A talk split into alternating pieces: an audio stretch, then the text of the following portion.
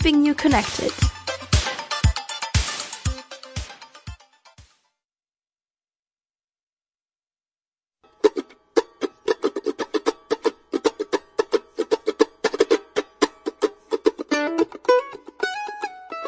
This is Rosie Starr for Radio Catskill. Welcome to Farm and Country, locally produced radio about rural life in the Catskills and the Delaware River Valley. On today's show, Keith Hubbard highlights the constellation Orion in his Star Talk report. Then, ideas on solar energy installations start to sprout as the new year has green energy opportunity incentives. We'll have a sneak peek inside a geodesic dome made from a kit. All of that coming up on today's Farm and Country, but first, news headlines from NPR.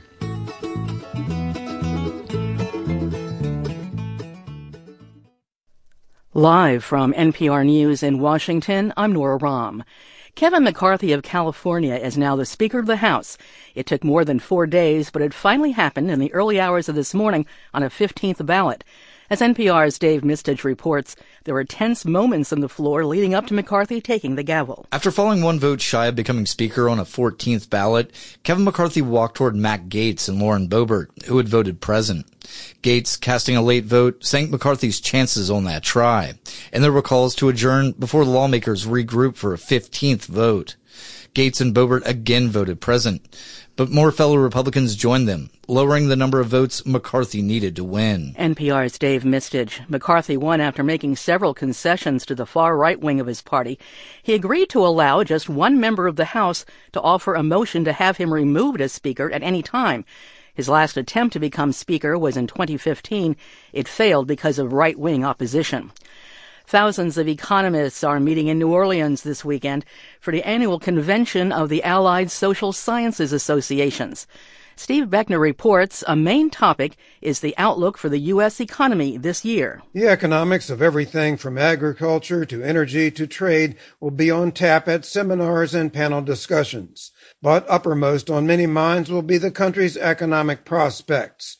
The Federal Reserve is in the midst of an aggressive tightening of monetary policy to combat the highest inflation in 40 years. So Fed officials and Fed watchers are on hand to debate how much higher interest rates need to go to lower inflation to the central bank's 2% target.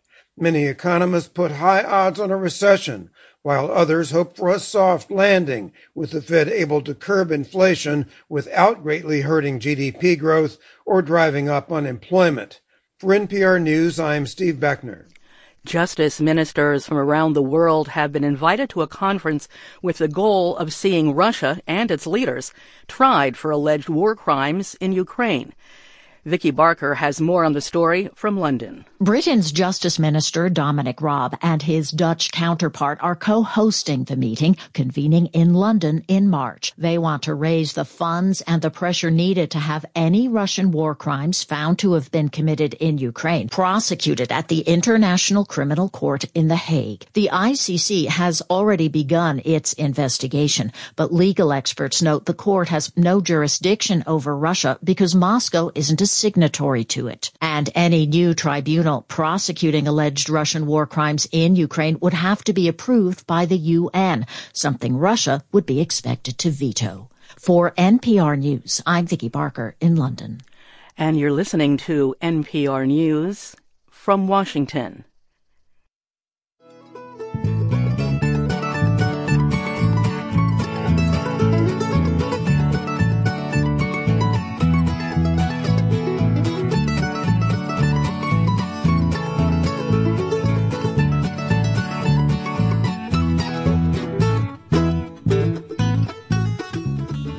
This is Rosie Starr. Welcome back to Farm and Country. Coming up on today's show, ideas on solar energy installations are sprouting as the new year brings green energy opportunity incentives with the Inflation Reduction Act of 2022. We'll hear an overview of concepts to help interested folks understand what they need to know as they approach their solar array installation. And we'll have a sneak peek inside a geodesic dome made from a kit. But first, here's Keith Hubbard with this week's Star Talk report. Thank you for joining us for this week's locally produced Farm and Country.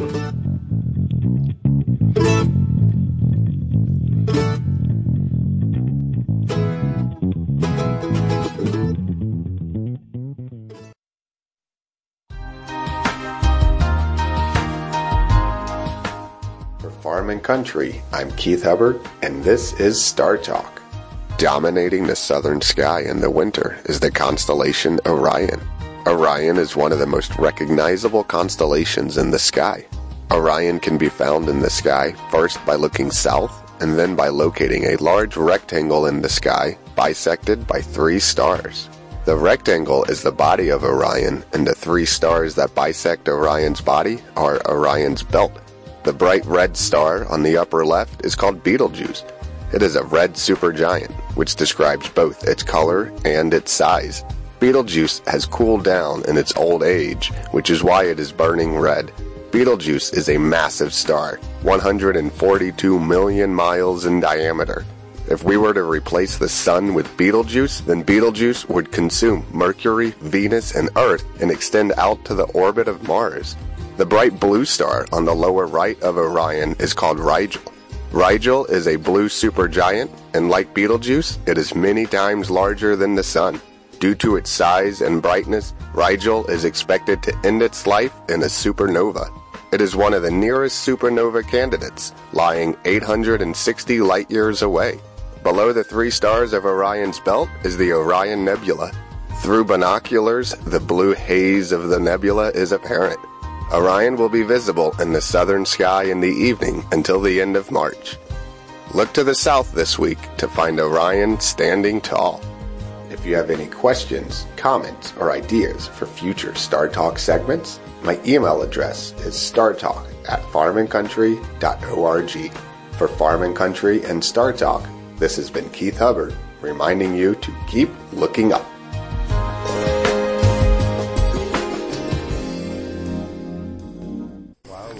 This is another part of the calculation is if you're installing it. Back in mid September of 2022, I tagged along with my husband, who signed us up for a tour of homes in Wayne County that utilize solar arrays to generate electricity and reduce the use of fossil fuels. Organized by Kathy Dodge of the Seeds Group Energy Circle, we joined 30 attendees and were given a presentation of four residential installations. As a consumer, I feel the need to be knowledgeable about the technical process of solar installation. And what I learned, there's a lot of terms to understand. Net metering, grid connected systems, current inverters, string inverters, micro inverters, converters, and MC4 connectors, chalk lines, solar seal, junction plates, galvanized clips, disconnect switch.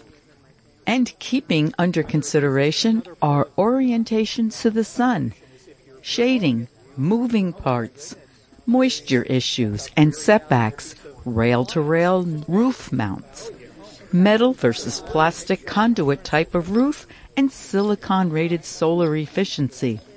There are costs, safety issues, geographical temperatures, degradation, warranties, pricing, economics, code rules, regulations on local laws regarding building permits, and talking to electrical utility companies regarding compliance. Yikes! I highly recommend finding a reliable information source to guide you in design plans and decisions. I am grateful to Jack Barnett, a volunteer with the Seeds Group Energy Circle, who took the time to clarify this process of understanding solar installation. Tell me your name. I am Jack Barnett. Hi, Jack Barnett. Is it true that you're an engineer? I am a retired engineer. Okay, then you have a lot of qualifications. Electrical engineer, right? I guess. Even electrical, yes. Okay, tell me what your role is with the Seeds Group. I'm on, on the board of directors, and i um, I'm actually the leader of the Sustainable Food Circle. But I also have done a lot of energy work and and I participate in the Energy Circle, and do a lot of solar advocacy. A solar tour was an example of that. We had all the homeowners plus myself and a couple other of the Seeds Energy Circle members organized the tour where we visited four different homes in Damascus and Dyberry townships. Each of the homeowners got to speak about their project, why they did it, how they did it, and we talked about a little bit of the design qualities in each of the systems. Two of the stops had multiple systems, so it was a good chance to see solar in action. Well, I have to agree it is very much an example of solar in action. What I was very impressed with is the amount of technology and science that goes into what we saw. Yeah, and in our case, we saw systems that were installed over the last decade. So there were some systems that were more than 10 years old and some that were just installed in the last couple of years. So it helped to see how the solar technologies have evolved and gotten better and how the costs have come down. We had uh, one homeowner that had solar panels that were only 230 watts. And then we had another one that was 410 watts for almost the same size panel. So that's just an example of how the density in the energy density is improved and the cost fell between those two systems as well significantly. And it was well attended. There was about 30 guests participating, I believe, and I just loved listening to some of the questions that brought up issues about off-grid and on-grid systems. Yeah, so we did get a lot of good questions. I really liked that people were asking questions and insightful ones. The common misunderstanding that's out there is when someone says they've got solar on the roof, they'll someone else will respond, "Oh, you're off the grid." And sometimes that's true, but that's less common than you think.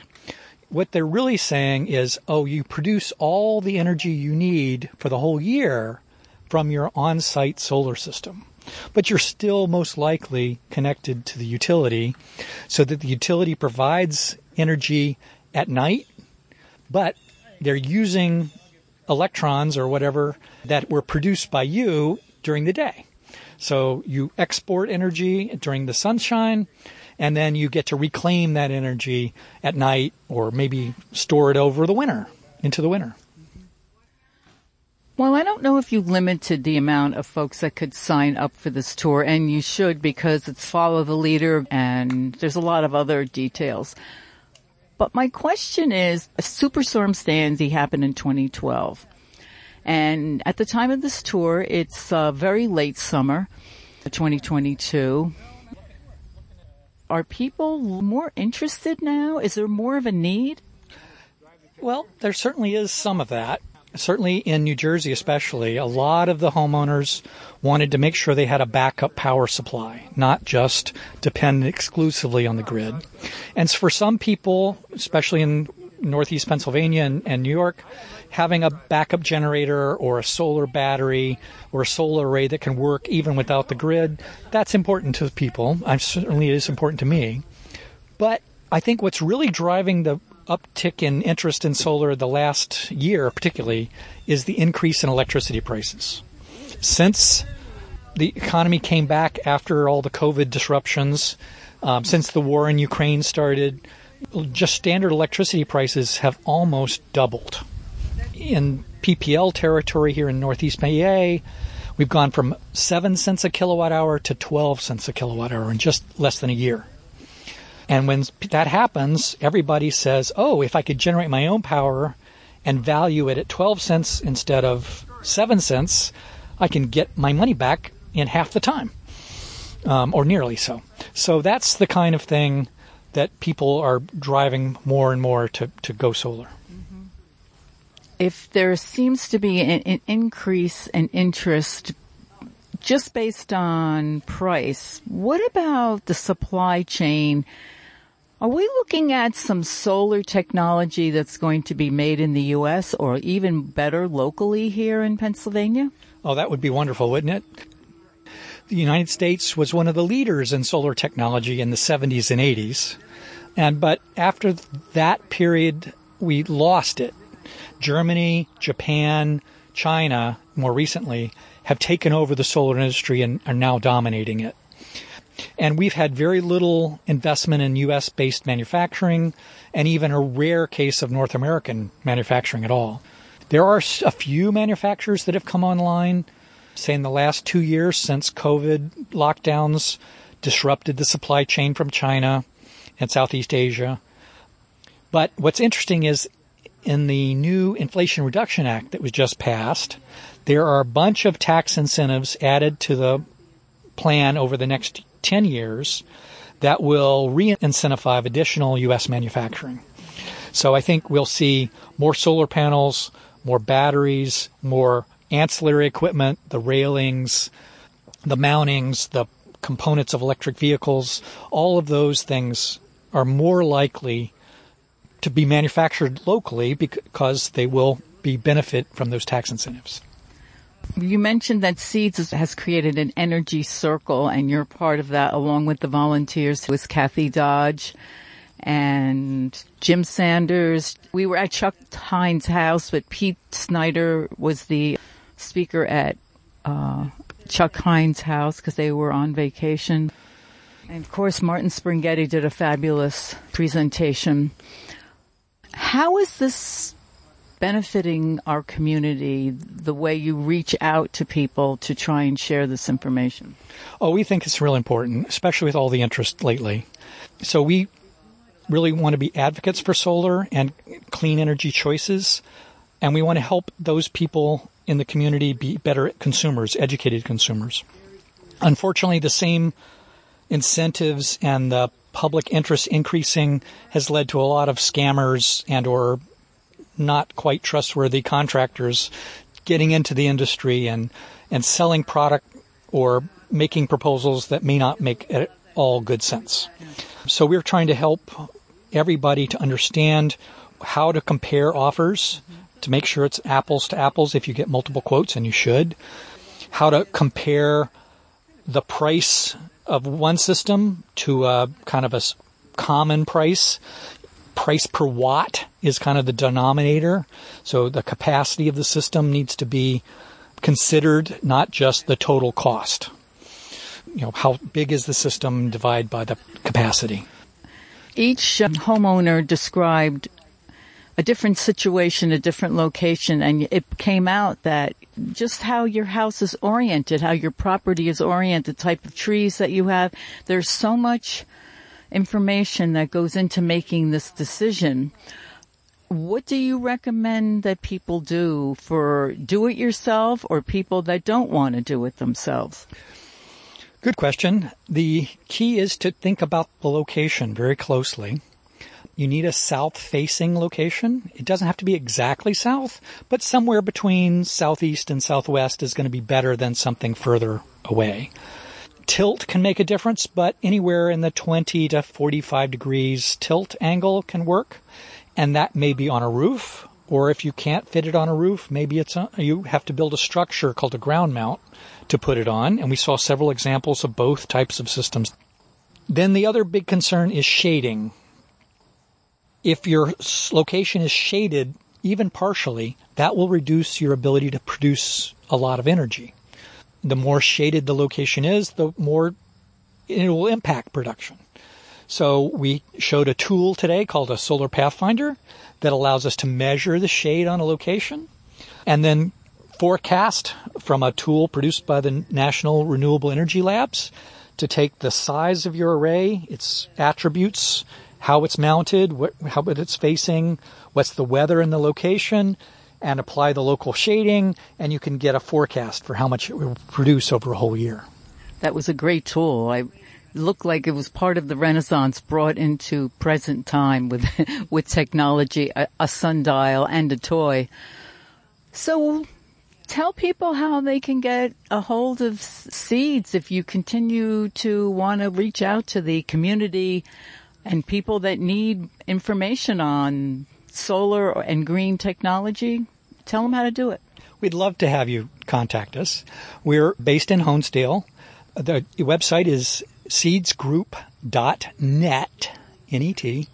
And on that webpage, you'll find a lot of information that we've published there, including a, a, set of professional installers that are based in Northeast Pennsylvania. We don't have as much information there that is applicable to New York State, but NYSERDA has a lot of good information on their website. So if you're in New York, I recommend going there. And if you join Seeds and you're in the three or ish counties of Northeast Pennsylvania and maybe in Sullivan, we'd be glad to come visit as part of our solar site assessment that we offer free to our members. And a member is anyone who gives us any amount a donation.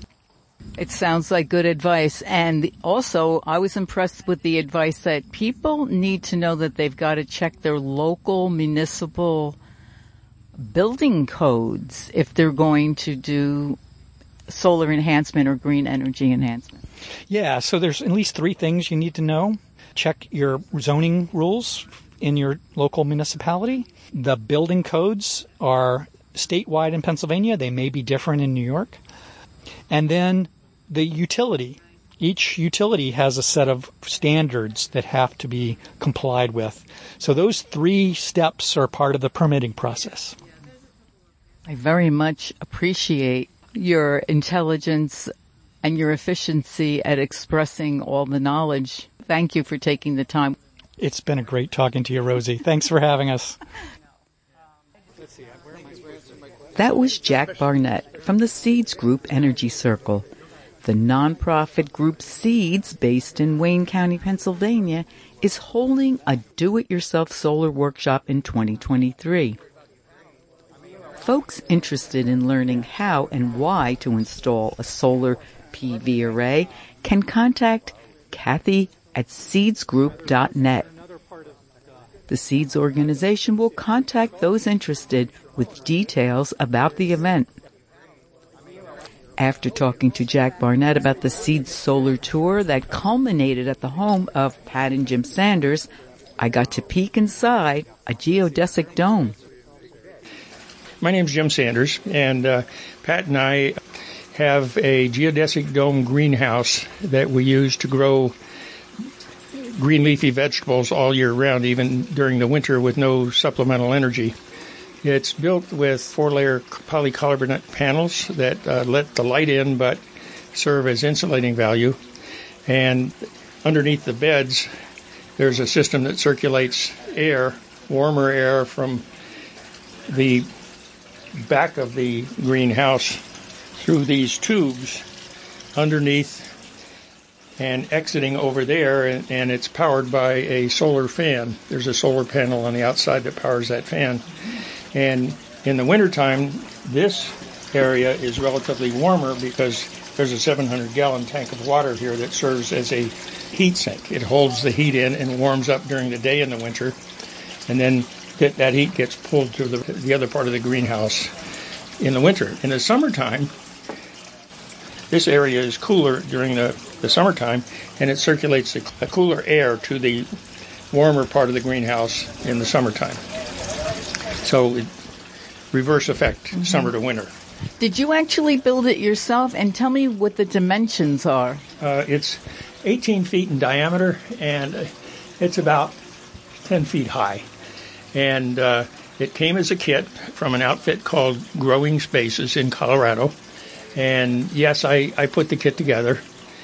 The kit doesn't include the beds. I built the beds out of locust cut-offs from locust wood uh, from our property.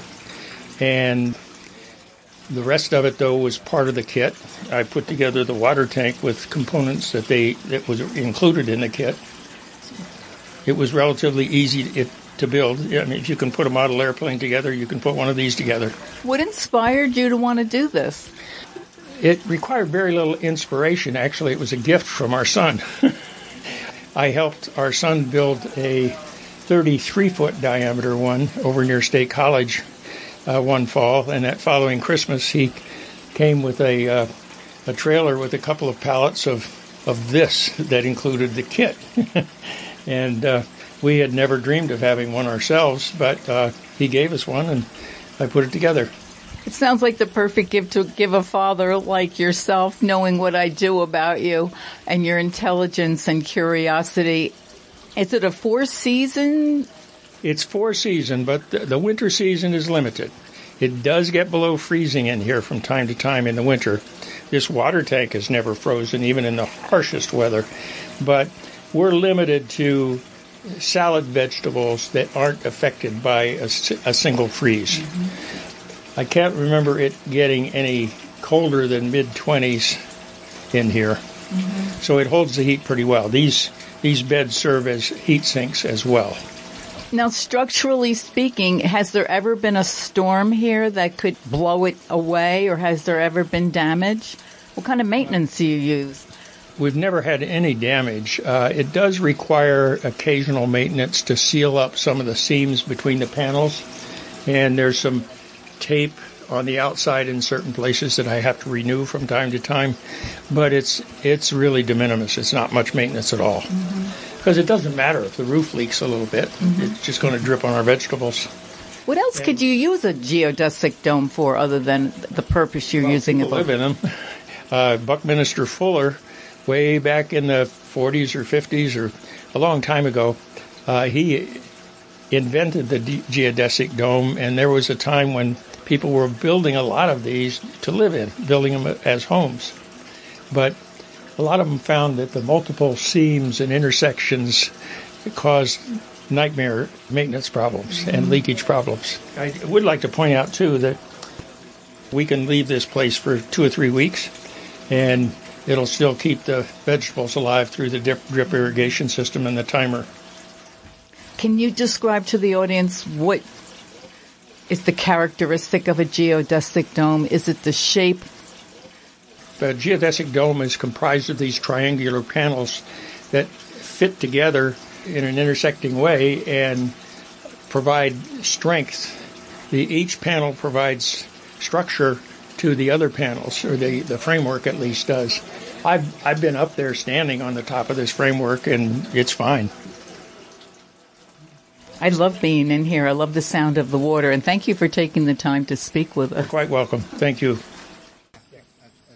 That was Jim Sanders from the Seeds Group Energy Circle speaking to us in September of 2022 from his home on the subject of his geodesic dome. Jim and his wife Pat Sanders are also advocates of the Northeast Audubon Society and have produced delightful segments for the birds, previously heard on WJFF's Farm and Country.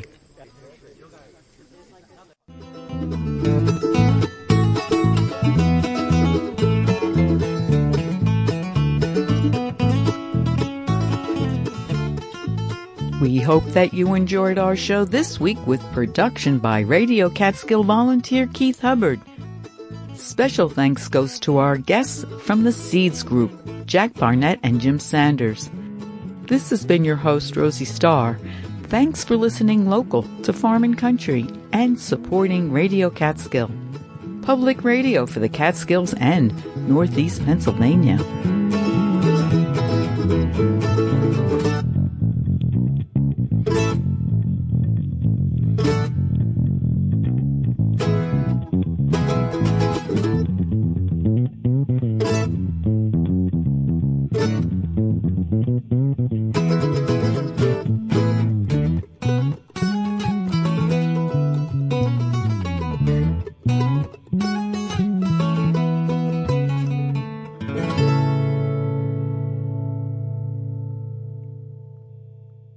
Support for Farm and Country comes from Damascus Citizens for Sustainability, a community supported, science based nonprofit taking legal actions, providing tools for action, and raising awareness of fracking damage since 2008, proactively protecting public health in the Delaware River Basin and beyond.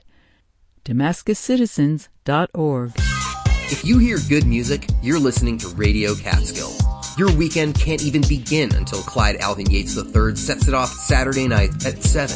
At 9, an hour of global sounds from the African diaspora on Afropop. Then at 10, selector Starkey and DJ Chuck spend four hours of funk, hip hop, roots reggae, club classics, and more live on Old School Sessions. Saturday nights only on Radio Catskill. This groove is dangerous. I'm Brooke Glad